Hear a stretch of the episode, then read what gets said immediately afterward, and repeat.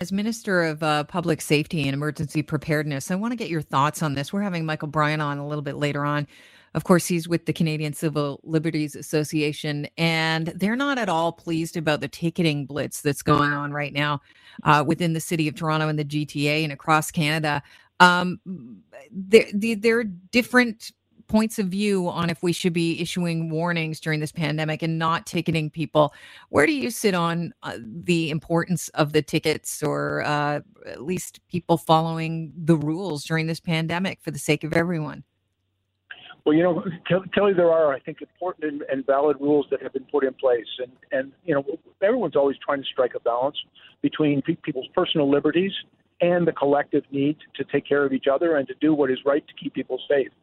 And, and so, for example, in, in, in the quarantine orders that have been issued, we know that the overwhelming majority of Canadians are very responsible and they're going to go home and they're going to, to isolate themselves and protect themselves and their families and their community from any potential risk. But unfortunately, there are some people that are not conscientious and responsible.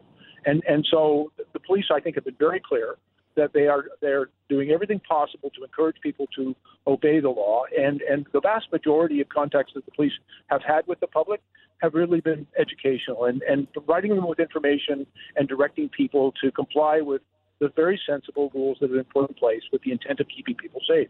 And unfortunately, for those who will absolutely not be deterred, there is always the possibility of an escalating range of, of responses.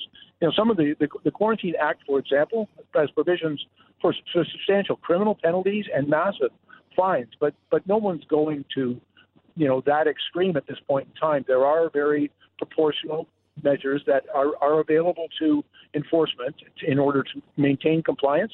The first and, and, and best way is to get people to explain to people why it's important that they do they follow the rules that have been put in place, why they're necessary to protect society. And, and I believe that the police will overwhelmingly exercise an appropriate discretion in the use of those. But I also know from many years of law enforcement, there are some people that just don't get it. And, and unfortunately, for those, enforcement is necessary.